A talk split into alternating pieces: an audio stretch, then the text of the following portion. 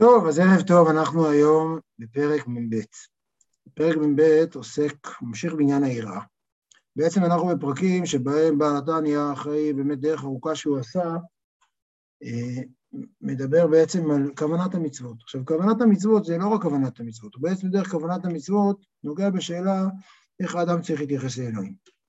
מה הרגש שצריך לפעול אצל האדם, מה התחושה, ההכרה שהאדם צריכה להיות בין מולו לבין הקדוש ברוך כלומר, אחרי שבעל התניא תיאר לנו את הבינוני, ותיאר לנו את העולם שלו, ואת המטרות שלו, ואת היכולות שלו, ואת הקרע שבנפשו, ואת החוסר היכולת המוחלט שלו להיות אותנטי, ולהיות בטוטליות כלפי הקדוש ברוך הוא, כי הוא כל הזמן גם חש... לגמרי מחובר לעולם, בעל התניא ב...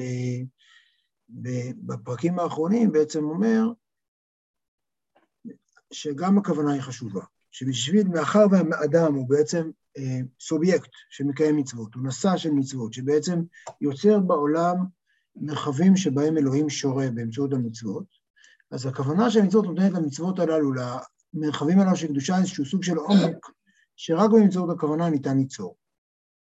אה, עומק ובעצם חיות בעולם והשפעה בעולם. כלומר, המצווה היא מצווה, לא משנה כלום. גם אם אין לה שום אה, שום כוונה עם מצווה, כי המצוות הן מעשה, אה, יש בהן מימד מהותני. עצם זה שאתה עושה מצווה, אתה מניח תפילין כמו שצריך, או אתה מפריש חלה, או מה שזה לא יהיה. ברגע, מאותו רגע ואילך המצווה היא לחלוטין קודש קודשים. השאלה אבל כמה היא משפיעה בעולם, או שכמה היא בעצם איזה משהו שהוא אטום כלפי העולם. השאלה כמה היא בעצם יוצרת פילוש, איזה סוג של חור בעולם, ושדרכו אלוהים יכול לחדור בעולם ולפעול ולהאיר ולהתגלות בעולם. וככל שאנחנו עושים את המצווה עם יותר כוונה, ככה, יותר, אנחנו נכנסים אליהם פנימה, המצווה גם משפיעה עליי יותר, אני יותר בתוכה, וממילא המצווה, הווליום של ההשפעה שלה הרבה יותר עמוקה. ואז הוא דיבר על כוונה של אהבה וכוונה של יראה. ככלל, יראה זה, זה עמידה, זה עמידה של נפרדות. אנחנו נראה בפרק הזה שהוא לוקח את היראה עוד צעד, אבל בגדול יראה זה הכרה שיש פה מישהו. דמיינו שאתם בחדר חשוך, אתם בטוחים שאתם לבד, ופתאום אתם שומעים צעדים. אתם פתאום מבינים שאתם לא לבד. הרגע הזה שאתה מבין שאתה לא לבד הוא רגע של יראה, הוא רגע שאתה מרגיש שיש פה משהו. עכשיו, זה לא חייב להיות מבהיל, אבל עצם ההכרה, אני חושב שאני הייתי כרגע בפרקים האחרונים, לפי מה שנראה, זה ככה עולה עם הפרקים, שבעצם היראה זה תחושת כבוד, שיש פה מישהו נוסף, גם אם, ולכן גם אם, גם אם המישהו הנוסף הזה הוא אדם, זה היראת התאה שהוא דיבר עליה בפרק הקודם, עדיין אני, יש דרכים מסוימות איך אני מתנהג, איך אני לבוש, איך אני מדבר, איזה קולות אני משמיע, זה עצם התחושת נוכחות הנוספת, תחושת הכבוד שיש משהו נוסף או מישהו נוסף, זו בעצם היראה. האהבה זה הרצון בעצם לבטל את הנפרדות הזאת, זה הרצון להישאב, להתחבר, זו בעצם אהבה. אהבה הוא עוד לא דיבר עליה בהרחבה, למרות שדיברנו על אהבה הטבעית המסותרת, שבעצם היא מבטאת, מבטאת את המוכנות למסור את הנפש ולהתבטל, זה בעצם מתוך רגש של אהבה. בפרק הזה הוא ירחיב בעניין יראה, זה פרק מאוד מאוד מאוד בעברית, כלומר יש בו משהו בפרק הזה מאוד מאוד אה, יפה ונאה ופשוט, ואנחנו נלמד גם היום, לדעתי זה הפרק האחרון בתניא שאני אפצל אותו לשניים, פרק אחרון בעקבותי אמרים, הוא פשוט פרק ארוך. עכשיו אני יכול, אה, כשהייתי בכושר, בפרקים הראשונים הייתי מרביץ פרק שלם, לא משנה מה, עכשיו אני אה, חושב שאנחנו לא ממהרים, ובעזרת השם נחיה עד סוף התניא וכבר רואים את הסוף, אז אפשר ליהנות וליהנות מהפרקים הללו בנחת, אז נלמד היום חצי מהפרק הזה, שהוא עושה עבודה מעניינת על היכולת של יהודי לדעת את השם, בעצם שזו יראה. כלומר, לדעת שהמהות של יראה זה הידיעה שיש אלוהים. זה המהות הבסיסית של יראה. כלומר, לכן היראה קודמת לאהבה. היראה קודמת לאהבה, למרות שיש ליראה מוניטין די גרוע, ואנחנו מדמיינים יהודי ירא, אנחנו מדמיינים איזה יהודי כפוף כזה שהוא מעוך ו... יצרו והחשקים שלו מדוכאים, בא עדיין לדבר על יראה כמישהו שיודע את השם, מישהו שמבחין שיש נוכחות, הוא גם מבחין, הוא גם מבחין שהנוכחות הזאת יש לה איזו מידה של תובענות כלפיו, אבל זו היראה שלכן היא קודמת לאהבה. קודמת לאהבה כי היא מבטאת הכרה, יש פה מישהו. אז אנחנו כרגע ננסה להבין עוד קצת את היראה הזאת, וניכנס אל הפרק שלנו.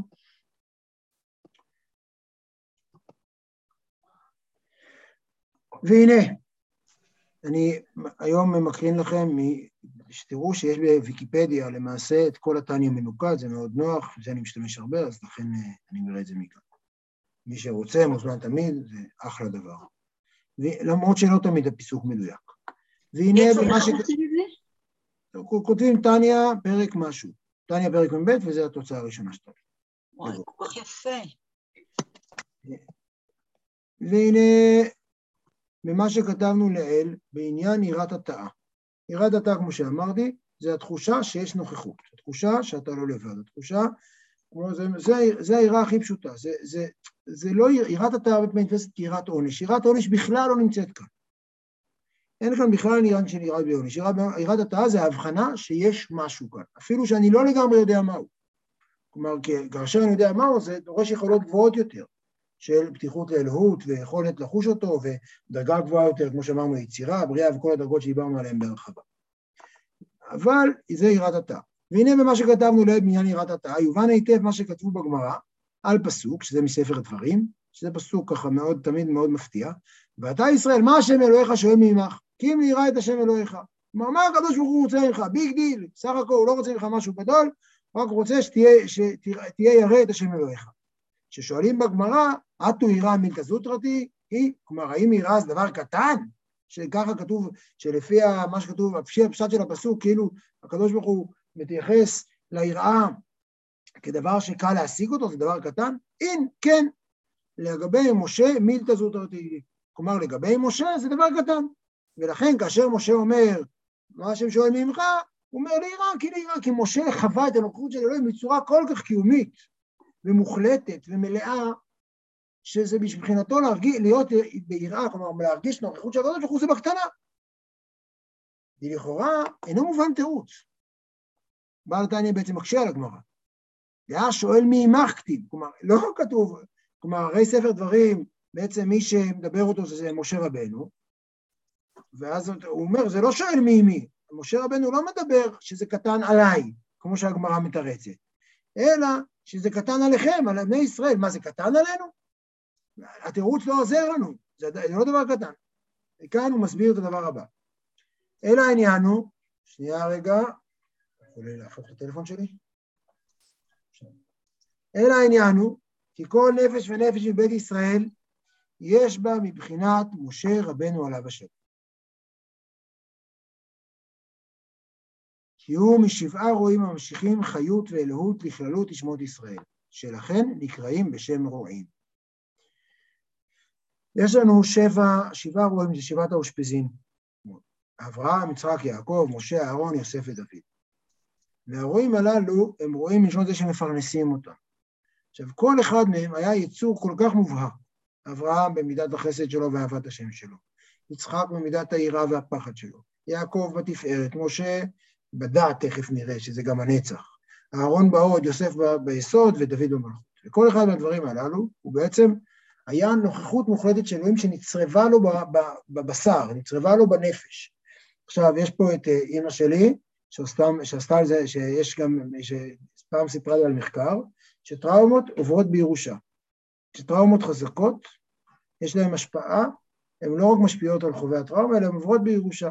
בצורה גנטית, בצורה תורשתית שלא לא לגמרי מובן המנגנונים שבהם זה עובר.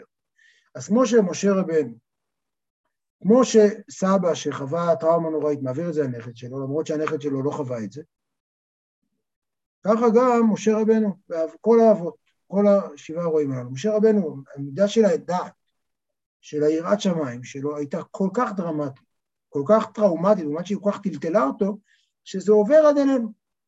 זה ממש עניין אה, מהותי גנטי, כמעט. שבעצם כל נפש ונפש בישראל יש בה בחינת משה רבנו עליו השלום. כלומר, משה רבנו אה, נחשף משהו בנפש שלו, נפתח, הוא, הוא נפתח משהו בהכרה שלו, הוא חווה סוג של הכרה, שבעצם מאז כל עם ישראל יש לו את הבחינה הזאת של ההכרה. כלומר, אה, זה, אנחנו, כמו להבדיל, אנחנו היום מדמיינים את העולם כעגול. לפני 600 שנה אף אחד לא דמיין את העולם כעגול. אבל לפני היה אה, אה, אה, את השלב שבו גילו שהעולם הוא עגול, ומאז ההוא, אחד גילה שהעולם הוא עגול, ומאז כולנו הפכו לנו את המוח ואנחנו מדמיינים את העולם כעגול. הדמיון של העולם כעגול הוא משהו שהוא סוג של משהו שנצרב בכולנו, נפתחנו למשהו, אנחנו שוב לא יכולים לדמיין את העולם כמרובע, כשטוח. וזה בדיוק הרעיון שזה מה שקרה למשה. משה רבנו היה לו דעת השם כל כך מוחלטת, ולכן כל נפש ונפש בישראל יש בבחינת משה רבנו עליו השלום. עכשיו, זה אומר שכל אחד מאיתנו נפתחה איזו יכולת פנימית מוחלטת ש, שיש לנו, חוש מסוים שנפתח לנו לאלוהות. שלכן נקראים רואים. משה רבנו עליו השלום הוא כללות כולם ונקרא ראיה מהם. משה רבנו הוא מאיזשהו מקום, למרות שכולם רואים, ואברהם, יצחק ויעקב, וכולם גדולים, משה רבנו יש בו איזה כוח מיוחד, כי הוא הרועה הגדול. משה רבנו, אז המקצוע שלו זה רועה צאן, והוא הרועה הנאמן, כמו שכתוב, זה התרגום של ראיה מהמנה. דהיינו שממשיך בחינת הדעת בכללות ישראל, לידע את השם. כל אחד כפי השגת נשמתו ושורשה למעלה, ויניקתה משורש נשמת משה רבנו עליו השלום, המושרשת בדעת העליון שבעשר ספירות האציליות המיוחדות במאצילה הוא, שהוא בדעתו אחד והוא המדע וכו'. כלומר, שמשה רבנו, בגלל מה שהוא חווה, בגלל הנוכחות המוחצת של אלוהים שהוא חווה, אז לדעת הזאת, לדעת את השם, יש בעצם כל אחד, לכל ישראל, כל אחד לפי הקשר שלו לנשמה של משה, ככה יש לו את הפתיחות הזאת, כאילו נפער איזה פצע בנו, זה ממש איזה סוג של פצע שלא מאפשר, אנחנו כבר רג... עם רגישות מוחלטת לאלוהות, ואנחנו מסוגלים לדעת את השם, בגלל משה רבנו. כלומר, זה לא שאדם הוא מסוגל לדעת את השם אלמלא, אלא אם כן הוא חטא והכול, אלא היכולת של יהודי, הגנטית כמעט, לדעת את השם, היא בזכות זה שהיה אדם אחד אי פעם בהיסטוריה, שככה נפתח לידיעת השם. וההתפתחות שלו לידיעת השם יצרה איזה סוג של טראומה שעוברת, איזה סוג של צריבה גנטית בתוך הנפשות של כולנו, שהן מסוגלות לדעת את השם של משה. עכשיו, משנה משה רבנו עליו שלום, זה בעצם נשמה מאוד גדולה, שהיא בעצם אה, מושרשת בדעת עליון, בעשר ספירות האצילות, כלומר, היא בעצם ביטוי של אלוהים בעצמו. כלומר, הנפש, הנפש האלוהית שלנו מורכבת בעצם, כמובן מהקדוש ברוך הוא, אבל סוג של, היא עברה דרך סוג של עיצוב של משה רבנו. ועוד זאת יתר על כן, בכל דור ודור יורדים ניצוצים מנשמת משה רבנו עליו השלום ומתלבשים בגוף הנפש של חכמי הדור עיני העדה. ללמד דעת את השם, דעת את העם, ולידע גדולת השם ולעובדו בלב הנפש. כלומר, משה רבנו אמנם נפטר, אבל חוץ מזה, למרות שמשה רבנו נפטר, עדיין תמיד יש מישהו שהוא כרגע אה, מקבל את התפקיד של משה, אין מה לעשות, יש תורנות, חייבים תמיד משה. כמו שבכל קבוצה יש ליצן, או בכל קבוצה יש מישהו אקטיבי, כך תמיד בעם ישראל יש משה, בכל קבוצה יש משה, גם אם ישבו 15 יהודים, אחד מהם יהיה משה. בוודאי בכל קהילה יש משה. עכשיו, אנחנו מקווים שהמשה הזה הוא גם נהיה, כמו שכתוב בו, חכמי הדור עיני העדה, ולא, אה, וש, כלומר שראשי הדור, לא יודע אם רבנים דווקא, הם דווקא נשמת משה, ולא שדווקא מישהו שהוא נשמה של סנדלר אחד, או של, לא יודע מי, של אה, נדב, של אה, דתן ואבירם, הוא נהיה הרב. יכול להיות שיש כמה רבנים שהם בעצם דתן, דתן ואבירם, אבל אנחנו מקווים שחכמי הדור עיני העדה, עיני העדה, כלומר עיני העדה, הם העיניים של העדה, הם אלה שמסוגלים לראות את השם, הם גם בעצם אלה שמסוגלים היום לאפשר, הם היום פותחים וחושפים ומאפשרים ליהודים ללמד דעת את העם ולידע גדולת השם ולעובדו בלב הנפש. לאפשר לאנשים את ההתפתחות הזאת. יש כאן איזו חשיפה, איזה חוש שמאפשר לנו לחוש, איזה סנסור שמאפשר לנו לחוש את הנוכחות של אלוהים. וזה בעצם, כלומר, למה זה היראה היא זוטרתי? למה זה קל? זה לא קל כי זה קל, אלא זה, זה קל כי זה אפשרי, וזה באופן כללי התניא. הרי הוא מדבר על זה על דרך אה, אה, אה, ארוכה שהיא קצרה, לא כמובן, אלא במובן שזה אפשרי, היא קצרה לא במובן שזה, שהיא קצרה, במובן שזה אפשרי. ולכן היהודי יכול לראות את השם, כי יש לו את זה בגנים. הגנים שלו עשו את זה פעם. הם חצו את, את המעשה הלא יאמן הזה של השם, שהוא באמת דבר לא הגיוני, שבו אדם, נפש בהמית, גוף פיזי, תכף נראה את ה... הוא יחזור לגוף הפיזי הזה, בעולם הזה מסוגל לדעת את השם הדבר הזה הוא בזכות העובדה שמשה רבנו היה קיים. משה רבנו פתח איזה קו, איזה ערוץ שלא נפסק. הוא לא נפסק כי הוא קיים בכל אחד ואחד מאיתנו, כלומר כל אחד ואחד מאיתנו הוא גם משה רבנו בעצמו כלפי עצמו, והוא גם, ויש כמה משה רבנו שתפקידים לעם ישראל, שתפקידם כרגע להיות משה רבנו. אה, כי העבודה שבלב היא לפי הדעת, וכאן זה הנקודה, דעת את השם זה לא ידיעה במובן של בקיאות בחומר, אלא דעת תכף נראה את זה יותר, דעת זה התקשרות פנימית, זה לדעת באמת, אתה יודע שהקדוש ברוך הוא נמצא, כמו שאתה יודע, אה, כמו שאתה יודע, אה, שיש שולחן, אתה מרגיש את זה, זה לא משהו שצריך להסביר לך עליו, זה לא משהו שצריך להגיד לך זה קיים איפשהו, אלא אתה מרגיש את זה באופן ממשי. זו תחושה שיוצרת אה, רגש, כמו שאתה יודע עכשיו שמתבשל במטבח משהו נורא טעים, אתה יודע את זה כי אתה מריח את זה וכל הגוף שלך יוצא לקראת הדבר הזה. כי העבודה שבלב ולפי הדעת, כמו שכתוב, דע את אלוהי אביך, ועבדהו בלב שלם ונפש חפצה. כלומר, שזה, הכוונה דעת את אלוהי אביך בשביל שהידיעה הזאת גורמת לך לעובדו בלב שלם ונפש חפצה, שזו הידיעה שגורמת לך להתמלא בתשוקה וברצון. ולעתיד הוא אומר, ולא ילמדו את איש את ולא ילמדו איש את רעהו לאמור דעו את השם, כי כולם ידעו אותי מקטנם והגדולה. כלומר, אגב, יש פה מקורות, אתם רואים את הוויקיפדיה הזה, יש פה מקורות, אתם יכולים לראות איפה זה, זה מירמיהו, דע את אלוהי אביך זה מדברי הימים, זה הכל, יש פה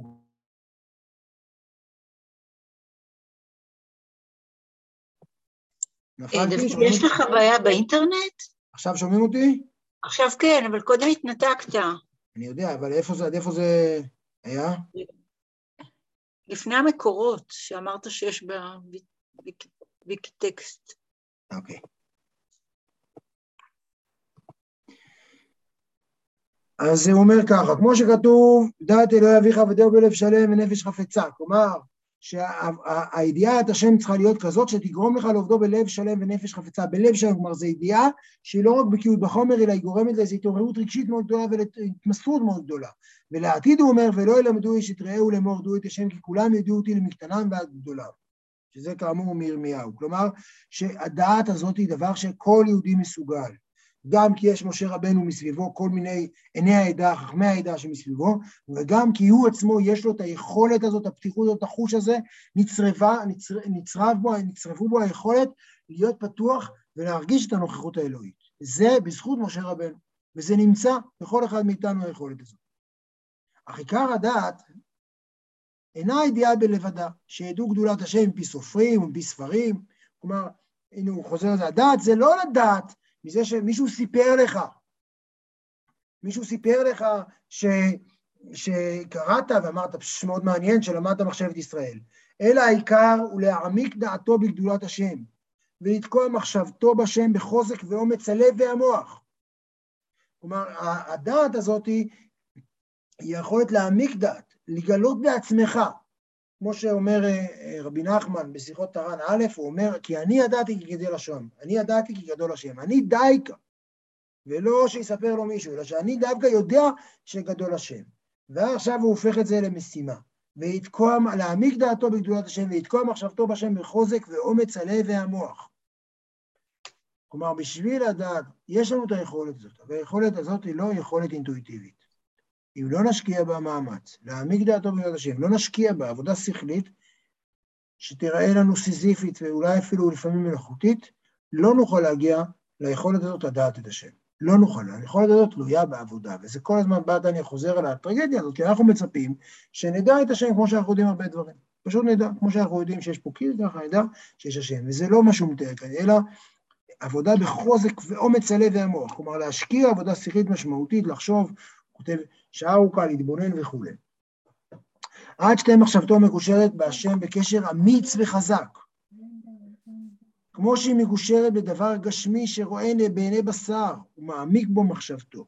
כלומר, בדיוק מה שאמרנו קודם, שאתה יכול בעזרת העבודה השכלית שלך וההשקעה הקוגניטיבית ובלב וברגש שאתה משקיע, עד שתגיע למצב שאתה מרגיש שאלוהים נמצא. אתה לא מספר לעצמך סיפור, אתה לא מדמיין משהו, אלא אתה מרגיש את הנוכחות של אלוהים כל הזמן. והדבר הזה הוא באמצע, לא כל הזמן, אתה, אתה, אבל יצרת מצב שבו, מקוש, כמו שהיא מקושרת לדבר גשמי שרואה בעיני בשר, הוא מעמיק בו מחשבתו. כלומר, יש פה משהו שאתה צריך, משהו מאוד מאוד מוחשי, שאתה צריך להגיע לבקש מהקדוש ברוך הוא, וזה באמצעות המאמץ הזה. כאן הודע שדעת הוא לשון התקשרות. כי כמו והאדם ידע את חווה אשתו, שבעצם הכוונה של מה שצריך לדעת את השם, זה הכוונה היא לעשות, לעבוד קשה מאוד, בהתחברות ובעבודה שכלית ומשמעותית, בשביל להגיע למצב שבו אתה מרגיש את הקדוש ברוך הוא נוכח באופן מוחשי, שזה לא דמיון, שאתה מפסיק נתייחס אליו כדמיון, וזה כתוצאה, זה לא איזה אמונה, אני מאמין בהשם, אלא עבדתי קשה ולכן אני מרגיש את השם. אתה לא תרגיש את השם אם לא תעבוד קשה. אמונה זה לא החלטה, אמונה זה עבודה. אמונה זה בחירה להשקיע בזה מאמץ אדיר של מחשבה ועבודה בשביל להגיע לזה. וזה לא, עכשיו אם הוא ממשיך, וכוח זה, ומידה זו לקשר דעתו בשם, יש בכל נפש מבית ישראל, בהניקתה מנשמת משה רבנו עליו השלום. אמנם אתה צריך לעבוד קשה, אבל יש לך יכולת להצליח. למה? כי אתה צאצא שנשמע משה רבנו עליו השלום. רק מאחר שנתלבשה הנפש בגוף, צריכה ליגיעה רבה ועצומה כפולה ומכופלת. בגלל שהנפש שלנו, שאומנם יש את היכולת הזאת, הנפש שלנו יש יכולת לדעת השם, אבל בשביל שהנפש הזאת תוכל אה, אה, להיחשף לקדוש ברוך הוא, בגלל שהיא בתוך הגוף, אז היא צריכה יגיעה רבה ועצומה כפולה ומכופלת. כלומר, לא כל היגיעה שהוא אמר קודם, אלא פי שתיים ופי ארבע. האחת היא יגיעת בשר, לבטש את הגוף ולהכניעו שלא יחשיך על אור הנפש, כמו שכתבנו לאל בשם הזוהר, דגופא דלא סליק בנאורא דנשמתה, שגוף שלא עולה בו אור של הנשמה, מבטשין לי, הם מבטשים אותו, שוברים אותו. ואנו ידי יורד תשובה מעומק הלב, כמו שכתוב שם. אני אגיד על זה רגע מילה. אנחנו, בגלל שהנפש שלנו בעצם הוצבה בתוך גוף, הגוף ממלא את כל התפיסה שלנו. התפיסה שלנו היא מאוד מאוד פיזית, אנחנו מרגישים בצורה מאוד מאוד חזקה דברים פיזיים. אנחנו מרגישים רעב, אנחנו מרגישים צמא, אנחנו מרגישים חום, אנחנו מרגישים קור, אנחנו יודעים לספור, אנחנו מרגישים שיש פה אחד או שניים או הרבה.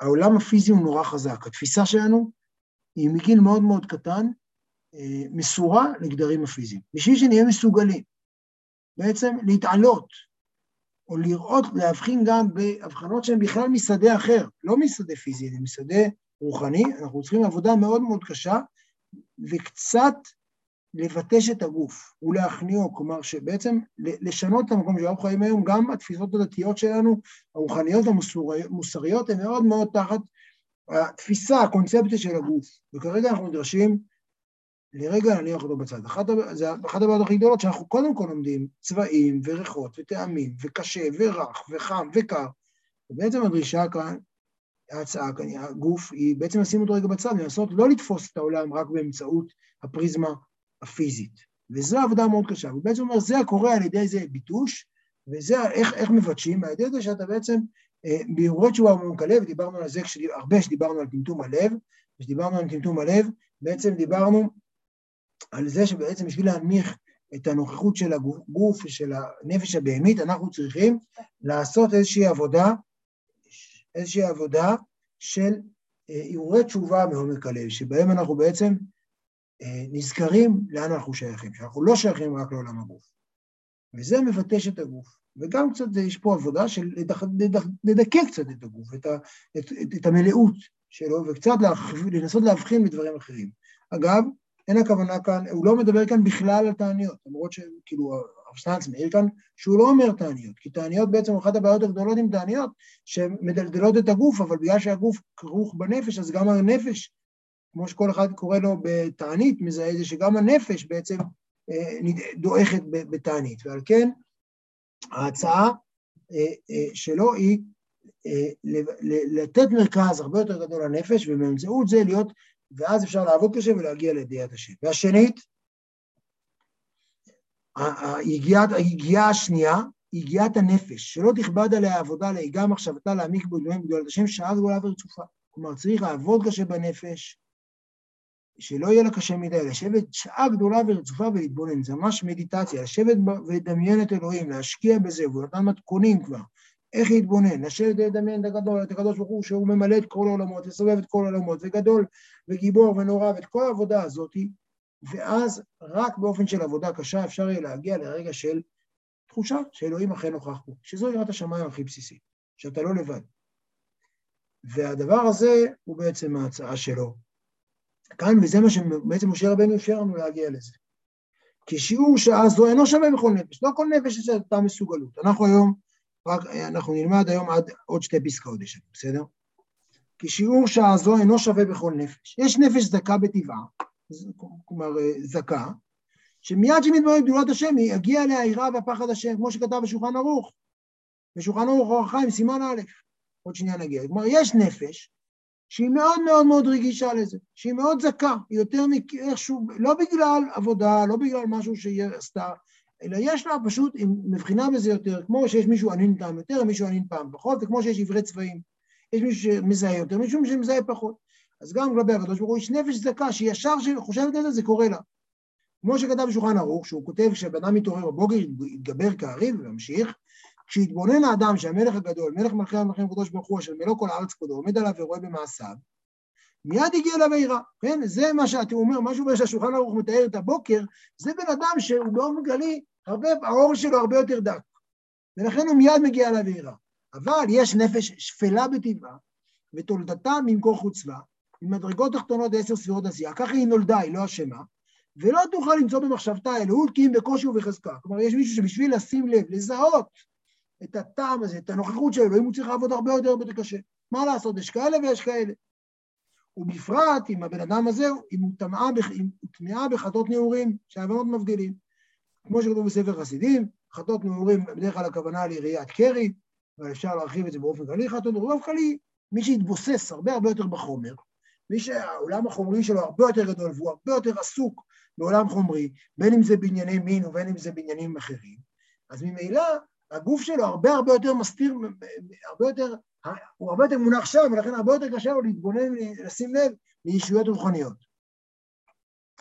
ומכל מקום, גם אם זה בקושי ובחוזקה, שתתחזק מאוד מחשבתו באומץ ויגיעה רבה ועומק גדול, תראו את הביטויים האלה, קושי, חוזקה, תתחזק מאוד מחשבתו באומץ, ביגיעה רבה ועומק גדול, להעמיק גדולת השם שעה גדולה, כלומר, גם מי שהכי, גם, גם הוא רווי בחטאות נעורים, וגם הנפש שלו ממדרגות תחתונות, והיא נפש שפלה, ואין לה רגישות מי יודע מה גדולה, אם הוא יעמיק בגדולת השם שעה גדולה, תראו את הביטוי הזה, שעה גדולה, הוא יושב, ישקיע, וינסות אה, אה, אה, להתבונן ולזהות את אלוהים ביקום ולהתחבר אליו, בוודאי תגיע אליו על כל פנים היראת התענל.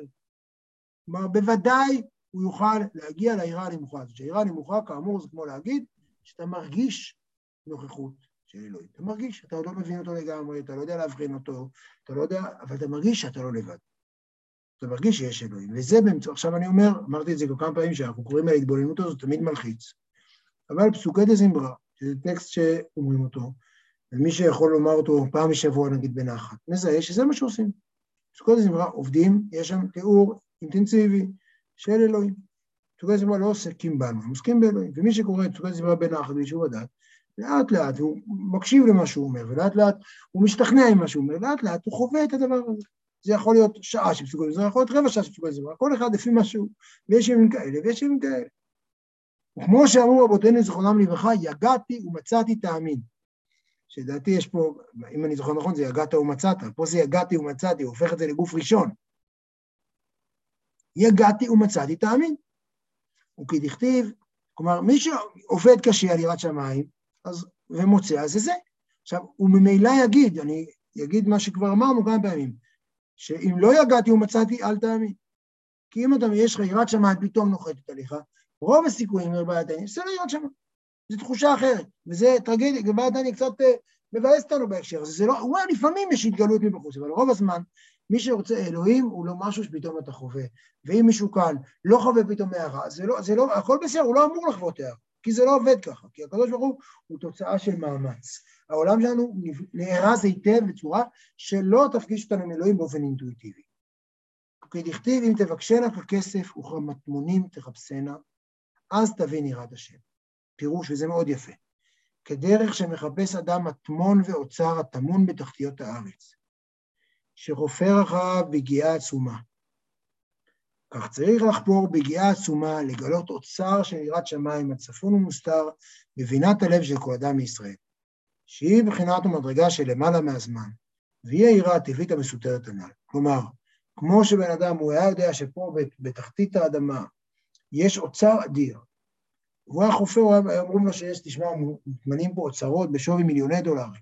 אז הוא היה משקיע, ומשקיע שעות וימים וחודשים לחפור את הדבר הזה. ככה צריך לחפור בגיאה עצומה לגלות אוצר של יראת שמיים. בכל אחד מאיתנו יש אוצר של יראת שמיים בזכות משה רבנו, שנטמן בנו, וזה יכול שלנו לזהות את אלוהים, זה חוש. והדבר הזה צריך להשקיע ביגיעה עצומה, שעה גדולה, ולהשקיע. עכשיו, אם אתה, אין לך זמן לזה, ואתה לא פנוי לזה, אז אל תתפלל להרגיש שאתה לבד בעולם. כי היכולת להרגיש נוכחות ושותפות וחיבור הקדוש ברוך הוא ויראת שמיים, קשורה ביכולת, קשורה בזה שקיבלת מתנה, קיבלנו כל אחד מאיתנו את המתנה להבחין בזה, אבל בעצם הדרך לעשות את זה, זה באמצעות, זה באמצעות עבודה קשה של התבוננות.